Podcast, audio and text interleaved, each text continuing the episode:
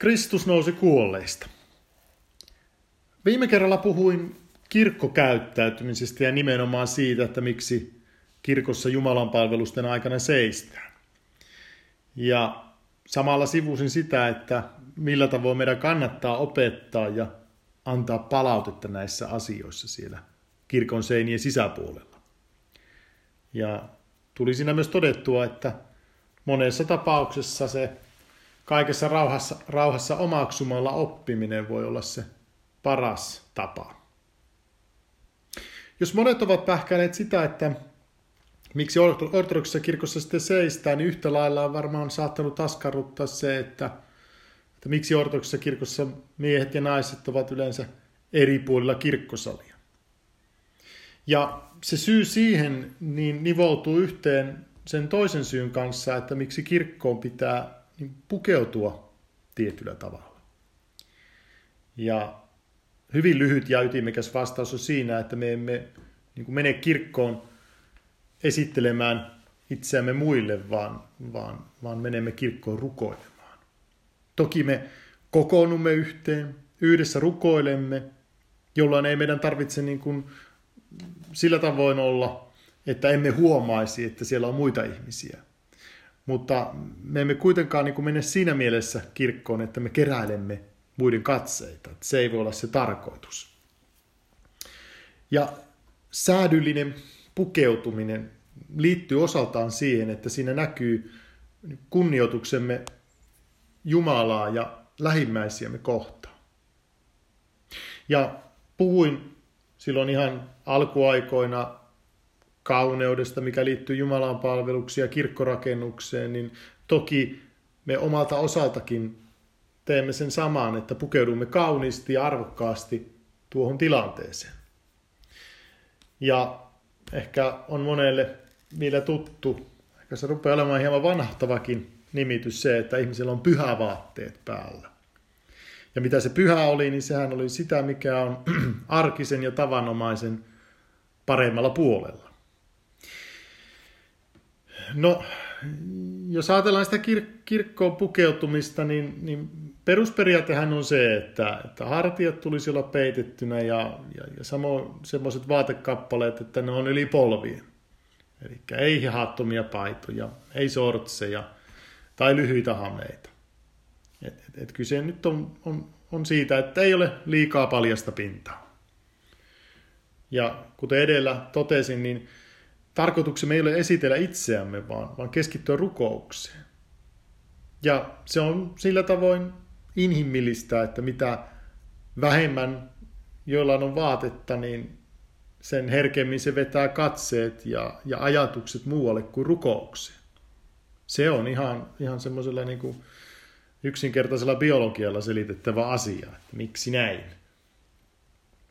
Mutta kun asia ajatellaan nyt sitten tässä valossa, niin ymmärrämme varmasti, että, että luostareissa tähän asiallisen pukeutumiseen kiinnitetään sitten vielä eri, erityisempää huomiota. Ei, ei pelkästään niin kuin luostareiden kirkoissa, vaan koko luostarialueella tulisi pukeutumisen olla asiallista.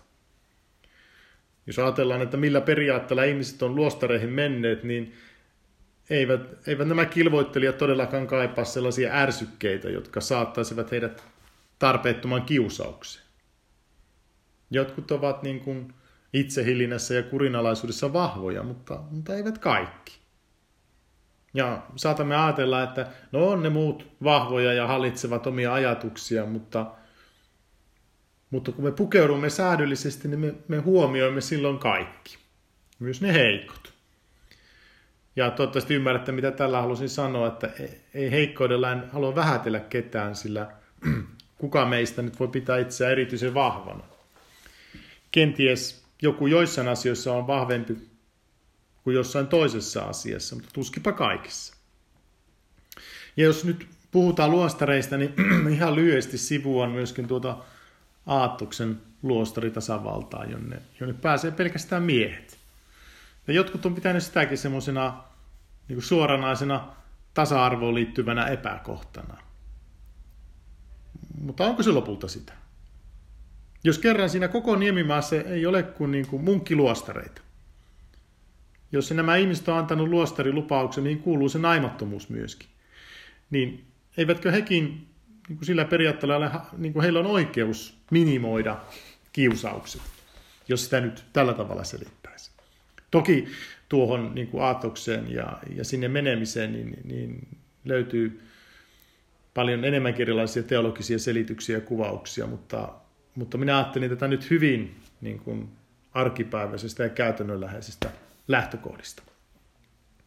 Mutta mennään eteenpäin. Erääseen seikkaan, joka liittyy myöskin pukeutumiseen. Ja se on se, että paikoitellen niin kuin edelleen korostetaan sitä, että naisilla tulisi olla kirkossa pääpeitettynä. Ja, ja sanoin tuossa nyt, että paikoitellen, koska tämä käytäntö vaihtelee aika paljon ympäri maailmaa, liittyen vähän siihen kulttuuriympäristöönkin. Ja meillä Suomessa nyt sitä kirjavuutta jonkin verran on, mutta näin yleisesti voi sanoa, että ei meillä niin seurakuntakäytännössä ei millään tavoin edellytetä, että naisilla tulisi olla pääpeitettynä Jumalanpalusten aikana tai kun tullaan kirkkoon. Et luostarit on, on oma lukunsa, ja niin kuin me tiedetään jo, niin luostareissa asioihin ihan oikeutetusta syistä suhtaudutaan hieman, hieman jyrkemmin. Mutta se ei koske vaan niin kuin naisia, vaan, vaan, vaan esimerkiksi minä pappina menen luostariin ja mä viittaan pukeutunut, niin en minä niissä luostarissa oikeastaan saisi myöskään kulkea paljaan päin, koska silloin on, on niin vajaasti pukeutunut. Et papin siihen normaali asuun kuuluu myös se, että on, on päähine. Ja niistä on ihan omat säännöt, että, että milloin mitäkin päähinettä niin kuin kuuluu käyttää milloin se pitää ottaa pois. Ja, ja, ja niin kuin Jumalan palvelusten suhteen on niin kuin vielä tarkemmat ohjeet. Että tämä on tietysti mielenkiintoinen aihe, mutta se pitää säästää johonkin toiseen kertaan. Mutta palataan tuohon huivi- ja pääpeittämiskysymykseen, eli, eli venäläisessä ortodoksisessa perinteessä siihen huivisääntöön nyt suhtaudutaan huomattavasti tiukemmin. Mutta mistä se sitten tulee, niin, niin varmasti yksi semmoinen kiinnekohta löytyy niin kuin apostoli Paavalin ensimmäisestä korintolaiskirjeestä, missä hän niin kuin puhuu siitä, että, että naisten tulisi peittää päänsä. Se on jotain mikä nyt liittyy tiiviisti juutalaisuuteen ja, ja lähi kulttuuriin ja oikeastaan siinä kulttuurissa, niin sitähän se on myöskin edelleen tänä päivänä. Paavalin taustat olivat tietysti vahva juutalaiset ja lisäksi hän niin lähetyskirjeissään niin korosti sellaisia asioita, jotka näyttivät olevan nimenomaan jossain tietyssä paikassa niin kuin erityinen ongelma. Et ei hän niin kuin kirjoittanut niitä lähetyskirjeitä tälleen, että, että nyt että minä velvoitan kaikkialla koko maailmassa ihmisiä tekemään juuri tällä tavalla, mitä hän jossain lähetyskirjassa on kirjoittanut, vaan se oli suunnattu aina tietylle seurakunnalle jossain niin kuin, semmoisissa asioissa, mitkä niin kuin sitä seurakuntaa erityisesti vaivas. Ja, ja no, Korinto, mikä, mitä siellä nyt on, tietysti tämmöinen pakanallinen, voisiko sanoa kauppapaikka, merimieskaupunki, monenlaista vapaamielisyyttä, vaikutti monessa suhteessa myöskin seurakuntaa ja aiheutti siellä ristiriitoja. Oli, oli siellä epäjumalan palvonta ja, ja, ja ehtoollisen vietossakin epäkohtia ja, ja niin kuin se yhteinen kokoontuminen saattoi muuttua jopa juomiingiksi sitten, mistä Paavali sitten kyllä aika tiukkaan sävyyn kirjoitti. Mutta siis juutalaisuudessa tai yleisesti nyt lähi kulttuurissa, sen myötä varhaiskristillisyydessäkin, niin se naisten pääpeittäminen nähtiin sellaisen, että, että siinä niin korostettiin säädyllisyyttä ja, ja, ja siveellisyyttäkin. Ja, ja, ja siinä ympäristössä niin se oli oikeastaan naisille semmoinen suoranainen kunnia-asia, että hän, hän pukeutuu juuri tuolla tavoin. Ja jos pukeuduttikin toisella tavalla, tai sitä poikettiin paljon, niin, niin silloin haluttiin viestiä jostain muusta. Ja, ja sillä pystyi tietysti myöskin niin kuin skandalisoimaan muita ihmisiä. Ja, ja, ja, ja Paavalin lähetyskirjassa monesti käsiteltiin asioita, joissa tuli vahvasti esille se, että kuinka se, se toi pakanallinen ja tietynlainen kulttuuri törmäsi yhteen sen, sen juutalaiskristillisen perinteen kanssa. Ja, ja Korinto oli tämmöinen paikka. Mutta toki se on, se on myöskin, voisiko sanoa, tietynlaista viestintää aina, että, että jopa niin kuin ihan, ihan, ei pelkästään pään peittäminen, vaan jos puhutaan hiuksista, niin sehän on eräänlainen ihmisen sukupuolen ja, ja, ja seksuaalisuuden niin kuin kuvaa. Ja, ja, ja, ja sillä todellakin voidaan vaikuttaa ympärillä oleviin ihmisiin. Ihan, ihan tänäkin, tänäkin päivänä me, me niin kuin, niin viestitämme myöskin sillä, että, että miten, miten hiukset on. Se on jotain, tehdään tämmöinen pieni ihan lyhyt mutka, mutka kun puhutaan kerran näistä, näistä asioista, niin, niin jotain, mikä liittyy miehen partaan myöskin, mikä, mikä siinä kulttuurissa on ollut tai tuolla alueella, että, että, että on, on edelleen niitä paikkoja, joissa nähdään, että se, se parta kuuluu niin kuin olennaisena osana miehen kasvoihin. Ja jos sitä ei ole, niin sitten henkilöön saatetaan suhtautua suoraan sanottuna vähän niin kuin epäille.